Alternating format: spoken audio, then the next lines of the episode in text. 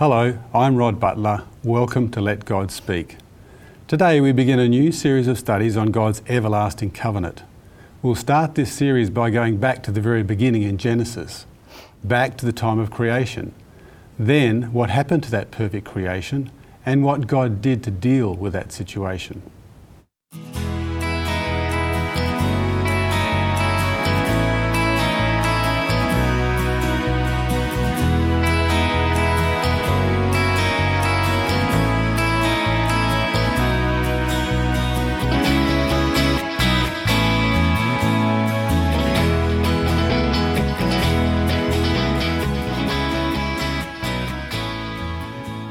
On our panel today, we have David Curry and Rosemary Malkovich. Welcome. Thank you. Before we start our discussion, let us pray. Gracious Father, as we open your word, we ask for the Holy Spirit to give us wisdom and understanding, we pray. In Jesus' name, Amen. Amen. Amen. Hmm. David, why is it important to understand our origins? Well, Rod, we have two main areas to think about. In the world today, most people believe in evolution that took eons of time. And in the end, we go into oblivion and nothing in the future. But I prefer the biblical understanding of creation where God is love and He made us for the purpose of love. He gave us the ideas that we could love Him and have a relationship with Him. This to me is far stronger than the idea that we just go into oblivion and have nothing in the future. God made us to love. He is love, and He expects that love from us, and that's very significant. Mm. yes, I agree. Rosemary, is there any ambiguity from the Bible um, in regard to our origins? Was, was our origin a process of long periods of time or, or not? Well, let's turn to first uh, to Genesis chapter one and verse one. It's a very well-known verse, and it states very clearly: "In the beginning, God created the heavens and the earth. There is no question. There's no question about does God exist even. It's just straightforward, states a fact, God exists and He created everything. And then in verse 31 of the same chapter, Genesis 1 31, it says, Then God saw everything that He had made, and indeed it was very good. So the evening and the morning were the sixth day. So, this states in the Bible that God made the earth in six days. And in Hebrew, um, the evening and the morning is a day. And also in Hebrew, the, um, the word for day is a literal 24 hour period. So it's not long eons of time. God can do anything like that. And long eons of time are not compatible with the record of Scripture. Mm. We've got no ambiguity in here. Mm. Yes, I agree. While we're still in Genesis 1, David, Genesis 1, verses 1 to 25, outlines the creation up to the point of creation of man. What was different um, to the rest of creation compared to the creation of man? Yes, well, there appears to be a, quite a difference here. He talks about the winged fowl, the great whales, and the creeping thing and the beast. They're all into various categories. But with man, there seems to be something more specific and more intentional, I should suggest. There was uh, an intimacy that was there. And of course, this was a precision and care that was very significant. Man was made from the dust of the field. Well, I suppose others were too, but man was different in this regard that um, when Eve was made, she was made from a rib out of Adam's side. Something specific about that and the, the relationship that they wanted to have with God. They were made in God's image. This, of course, was quite significant. And with the other creatures, they were made good. Mm. But here, man was made very good. I'm glad that we were made very good, aren't you? mm. well, just picking up on something you said about Eve, Rosie, what was different to the way Eve was created compared to the rest? Well, as, as Pastor David said, she was created from a rib from Adam's side. Now, no one else in creation record in the Bible was made in that way.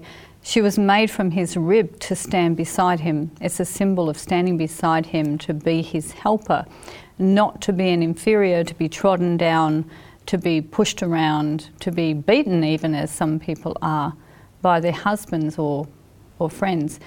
She was to be his helpmeet. He had dominion. He had named the animals. He had chosen the names for them, and even for Eve, he chose her name but she was to be his closest companion. God brought them together in a marriage situation there in Eden where they were to procreate and they were to be have a close relationship together which they could not have with any of the rest mm. of God's creation. Yeah. Um, David, you mentioned in your previous comment about created in the image of God. Genesis 1:26 talks about um, let us make man in our image. Just unpack that for us. What does it mean to be made in God's image? Yes, there are some qualities about God that He wanted to put into mankind. And uh, these qualities were personality, truth, and beauty, and meaning, and reason. And through these traits of character, we see indeed some of the image of God that was certainly not in other uh, created uh, animals and so on and man's nature was to be in harmony with the will of God. So that all the way through, when man was perfect, he was indeed in the image of God. Yes. Rosemary, in regards to being um, in the image of God, what does that, what message does that tell us about our unique status uh, in the creation? Well, if we go to Psalm 8 and verses 4 to 6, it'll answer some of that. Psalm 8, verses 4 to 6 says, What is man that you are mindful of him, and the Son of Man that you visit him? For you have made him a little lower than the angels, and you have crowned him with glory and honour. You have made him to have dominion over the works of your hands. You have put all things under his feet. God made man in his image, and God gave man the ability to choose what they want to do. Um, we talk about other animals as having instinct, but man has the ability to choose. He has a special kind of mind that God has given him. He is a bit lower in station than the angels, but God created us to be able to have a personal relationship with Him. We are social, God is social. He wants to have that relationship with us that he doesn't actually have with the rest of his creation. He looks after it all. But with man, he wants to communicate, he wants to be mm. able to have an ongoing relationship with us. Mm. He's given us an awareness that there's God, mm. that we hmm. have that relationship. Yes. David, do you have anything to add to that? Yes. Uh, I like the way where he says God blessed man. God blessed him in a special way, apart from all the other creation. He blessed him so because he was in the image of God, as we said before, and that was significant. The other thing it says there that he spoke to them.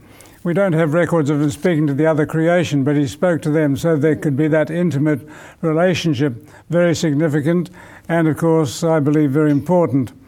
And um, it seems also that humans would replace the lost relationship that God had with the fallen angels.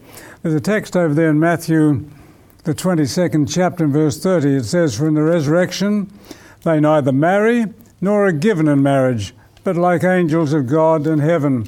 It would seem that uh, humans, when they come into relationship with God, will be taken to heaven and will replace those angels that were lost in the beginning. Just think of the thousands of angels that were lost mm. and the thousands of created beings that will be saved. I think there's billions of angels. That's a. It probably is. And that's a powerful thought when you consider that if we're replacing the fallen angels, you can understand why Satan would hate humanity so much. That's mm. it. would that's be right. so, Rosemary, what can we learn from the creation account about how we should relate to other creatures, other well, beings? The world was created mm. by God. The world was created perfect. It was good. It was undefiled when God first created it. When sin came in, man started abusing the world, abusing animals, abusing the earth, abusing the sea. Everything is polluted. God wants us to look after His creation. That's why He made Adam the person in charge, gave him dominion over it to look after it. And we have not done that. But that's what we should be doing. We should be doing whatever we can to look after the world. It's an obligation that God gave us. And mm. we haven't been living up to it. Mm. Well, in Genesis, we know that God put Adam and Eve in the garden, in a garden, but He also put a tree of the knowledge of good and evil in that garden. David, what's the significance of this tree? What's, what's yes. the, uh, the message here? Well, I suppose one significance is there was only one tree. yes. Out of all the trees of there, there was just one. And God had it there as a test of their loyalty, mm. a test of their obedience to God. God wanted this through love, as we said before. God is love, and He wants us to have a loving relationship with Him. As we love Him, we want to be obedient to Him. You know, there's a beautiful statement in Patriarchs and Prophets, which says, The tree of knowledge had been made a test of their obedience and their love to God. The Lord had seen fit to lay upon them but one prohibition as the use of all that was in the garden. But if they should disregard his will in this particular, they would incur the guilt of transgression. Look, it was a really simple test, mm. A very simple test. And this one tree out of the countless trees and they were forbidden to take that, otherwise, it would be a grievous sin for sure. Well, such a simple test, and we know from Scripture that Eve first ate the fruit. Let's just read Genesis 3 and verse, chap- uh, verse 6. And when the woman saw that the tree was good for food, and that was pleasant to the eyes, and a tree to be desired to make one wise, she took of the fruit thereof and did eat and gave also unto her husband with her, and he did eat. So, Rosemary, how did they get from being in the garden to sinning? Um, if you read Genesis 3 1 to 5, you read verse 6, um, you get the context of what had happened because this, the devil had come disguised as a serpent to deceive Eve into eating from the tree she'd been forbidden to eat from. And there are a few points I want to point out from these verses. One is that she and Adam were supposed to work together, but she was, according to Scripture, at the tree alone. She should not have been alone because it's easier to, to deceive one person by themselves mm. Than to deceive two or more people who are together. Mm, they can support each other, yeah. That's right. There is, there is more um, help when you have more than one person in making sure you're not deceived. Um, another point is that we tend to believe people that we know and not believe strangers that we have no understanding of what mm. they're like and what they could be saying. But he disguised himself as a serpent, a beautiful animal that she would have been used to seeing and started speaking and, and using this um, serpent as a channel mm. for him to speak to her. So she was deceived by this beautiful animal speaking, an animal speaking in her language. Mm. Um, he didn't come at her at, uh, with a direct attack against God, he masqueraded it and just sort of asked questions that mm. would lead to disbelief. And then she listened to his lies and she started to become tempted and to, to not trust God. And once you don't trust God, you begin to listen to the lies, they become appealing to you. And so that in um, 1 John 2.16, um, we have this record that says, um, let me just go to it, 1 John 2.16, it says, For all that is in the world, the lust of the flesh, the lust of the eyes, and the pride of life is not of the Father, but is of the world. You see, those are the exact things mm. that she was caught up on. She saw that the fruit was pleasant to behold. Well, all the fruit of all the trees was pleasant mm. to behold. God would not make this one more special than any of the others, because otherwise He is tempting them. She saw that the, the tree was, or the fruit was good for food. Well, God had said it wasn't. So suddenly she's seeing what God said, don't eat of it. It's not good for you to eat because if you eat of it, you're disobeying. She suddenly saw, hey, this food is good. It's better than all the other trees. And also she thought, this will make me wise because that's what the devil had said. Mm. but it would lead her to know good and evil. Up to this point, she'd only known good. So there are a few different things that she did wrong. So no matter how appealing mm. something should be, mm.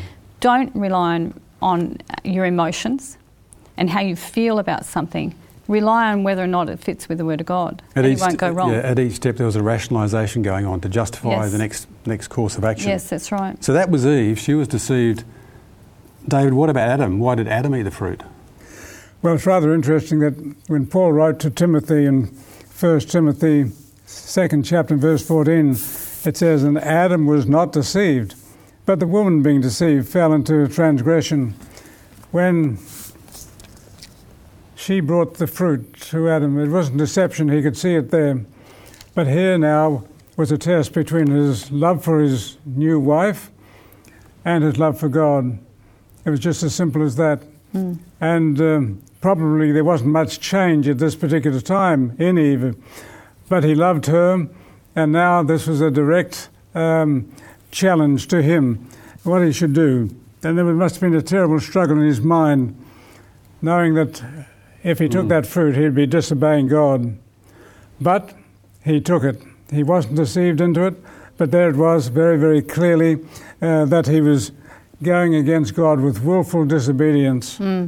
And that, of course, is what God challenges us, each one today. but it was his rebellion that plunged the whole of creation into sin and took us away from the very beautiful relationship that Adam and Eve had right there at the very beginning.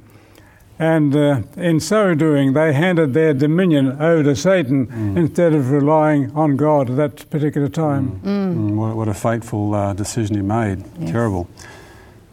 Rosemary, just bring that home to us today, what lessons can we take from, from this in how Adam made Well- his decision? No matter how attractive things seem to be, watch out because there can be danger. Matthew 10:37 tells uh, Jesus says that if you love your father, mother, brothers, sisters, anybody else more than me, you're actually in danger.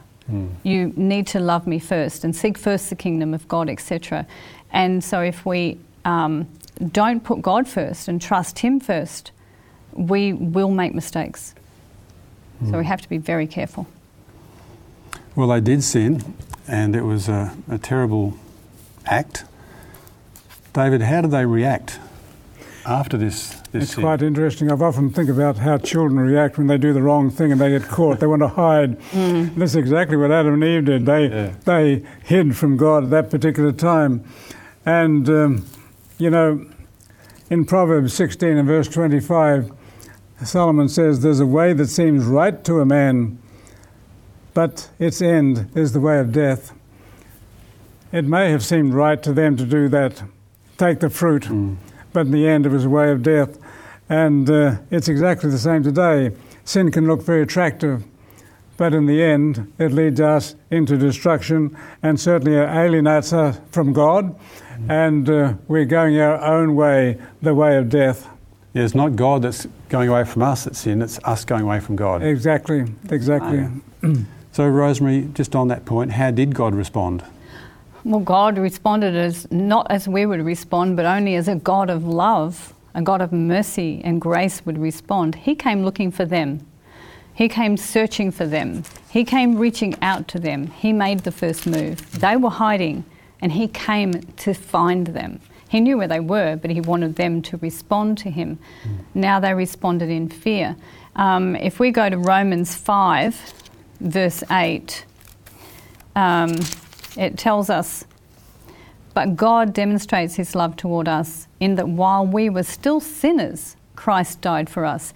Even in sin, God reached out to Adam and Eve, and he does the same for us. Christ died for us even when we were his enemies.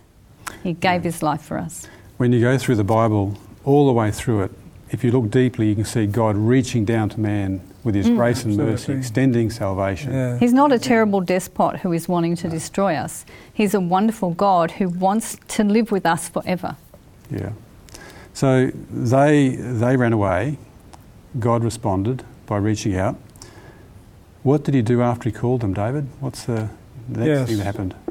He had to meet sin with justice. He had to prove to the rest of the universe and to Adam and Eve and indeed to Satan in mm. this case, that he was just. And so he holds a kind of a judgment, you might say. And um, they began then to realize the enormity of their sin because this was not only just there in the Garden of Eden, but it was going to continue on.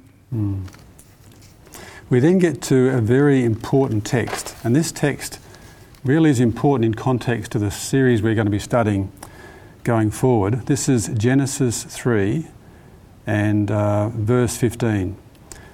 And it says, And I'll put enmity between thee and the woman, and between thy seed and her seed. It shall bruise thy head, and thou shalt bruise his heel. Rosemary, who's involved in this text? Well, if we just go back to the verse before, too, there's another point there where God says to the serpent, Because you have done this, you are cursed more than all cattle. And God said, On your belly you shall go.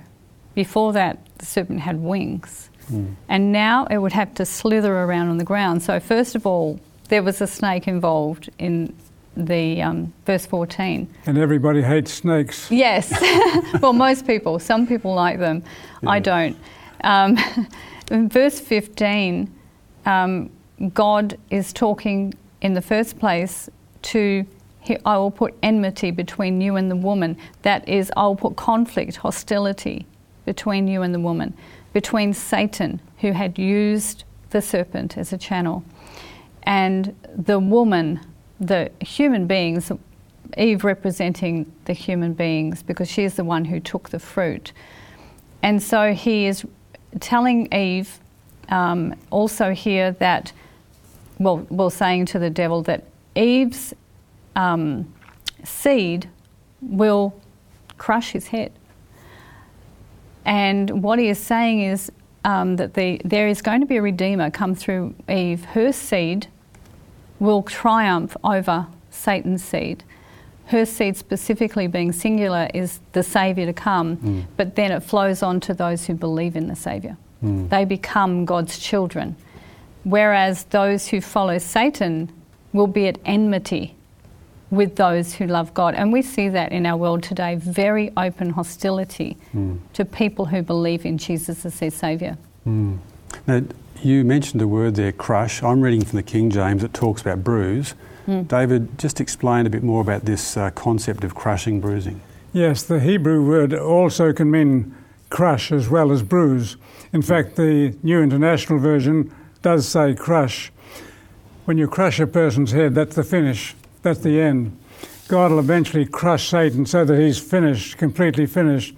Satan might bruise Christ's heel or the church's heel, but a bruising is not a crushing as you find there. So that is the main difference. And um, uh, there's a little bit of hope here for Adam and Eve that through this they see that yes, Christ might be bruised, mm. but he won't be crushed like Satan is going to in the end. It's interesting yes. that this is right at the beginning of creation, right, right at the very beginning. We have sin, but God has reached down and made a promise. And this has given hope. And from just this one verse, Adam and Eve would have known, they would have got from this, that there was going to be someone that came from their seed who was going to crush, so there was a redeemer to come.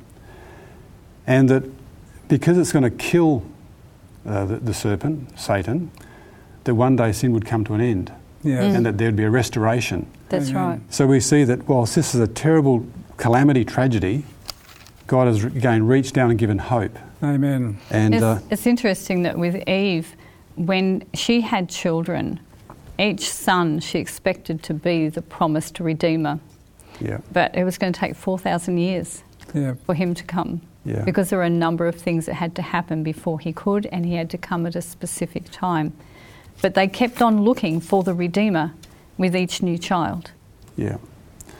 How important was it, do you think, for God to give this message before he pronounced judgment on Adam and Eve? He had to give this message first because he's a God of mercy and he's trying to give them hope. Amen. Because without this message before he gives them the judgment upon them, what is going to be their, mm. their fate. He wants to give them hope so that they are not despairing. If he just gave them the judgment first, they maybe would not have heard his message of mercy Mm. because they would be in such great despair. But by giving it first, he op- keeps them open to listening to what he's going to say next. Eve was going to have pain in childbirth, and that's followed down through all the generations. And I often think of what would it have been like for her without sin. Uh, would it have been an easy uh, event? Um, and she was also going to now be subject to her husband Mm. instead of being his equal. And Adam was going to be having to work with his hands in the cursed soil to try to just make food for his family. So it was no longer going to be a matter of just picking some fruit off the trees as he Mm. walked through this beautiful garden. They were now banished from the garden and he had to work hard. Yeah. And that, that hardship also would keep his reliance on God, Yes. Mm. dependence on God. Now, so God gave Adam and Eve a test of loyalty, and unfortunately they, they failed that test. There's no longer a tree of the knowledge of good and evil around today. How is our loyalty tested today, David? Yes, Jesus said, If you love me, keep my commandments. We have the Ten Commandments. They're simple, they're clear, and God wants us to love Him. And if we love Him, we're going to keep His commandments because they are going to help us as well. That's the important uh, fact for us today. Uh, the commandments are there for our strength and also to show our obedience to God. And God wants to put his image back in us. That's right. And the image of God is one that will obey the commandments. And in the commandments, you see His character coming through. That's right. That's correct, yeah. How does Jesus' death on the cross, Rosemary, um, restore our relationship with God? Okay, let's look at John 3:16, one of the most famous verses in the Bible. Um, it, it says that God so loved the world, he gave his only begotten Son, that whoever believes in him will not perish, but have everlasting life. And that's what God has for everybody who will choose to accept it. And So I just pray that people will do that and have eternal life with God. Well, yeah, very good point. Very good uh, uh, points raised there. Humans were created perfect in God's image in a perfect world with a direct personal relationship with God. But sin entered and destroyed everything. However, God, in His love, reached out to restore that relationship and gave the promise of a Saviour. And that Saviour is Jesus Christ. And life for us today takes on true meaning and clarity only when we enter into union with our Creator. We're glad you're with us today on Let God Speak. You can watch any past programs on our website, 3abnaustralia.org.au. Teachers' helps can be downloaded from there too. You can email us on lgs at 3abnaustralia.org.au. Do join us again next time. God bless.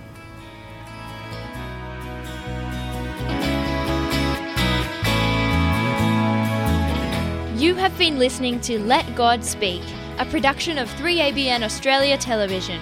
To catch up on past programs, please visit 3abnaustralia.org.au. Call us in Australia on 02 4973 3456 or email radio at 3abnaustralia.org.au. We'd love to hear from you.